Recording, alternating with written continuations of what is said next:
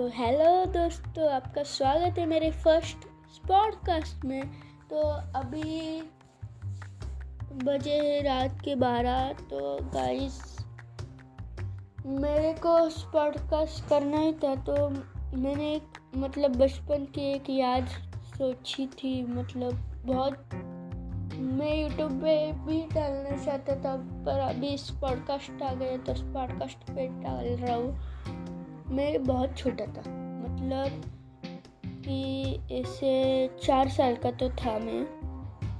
मैं, मम्मी ने मुझे पार्किंग में खेलने का बोला, मैं पार्किंग में खेल रहा हूँ। तभी आई गाड़ी।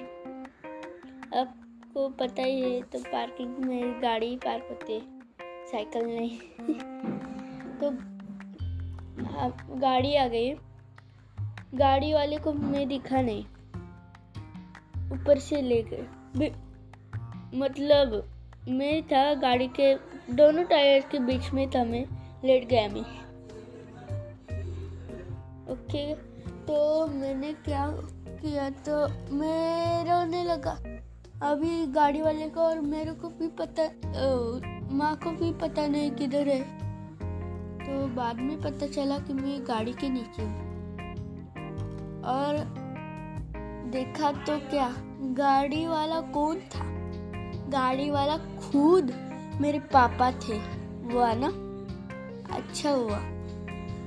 तो गाइस आज के लिए इतना ही कहानी एक मुझे याद थी। मैं आगे भी याद करके आपको बताता रहूँगा।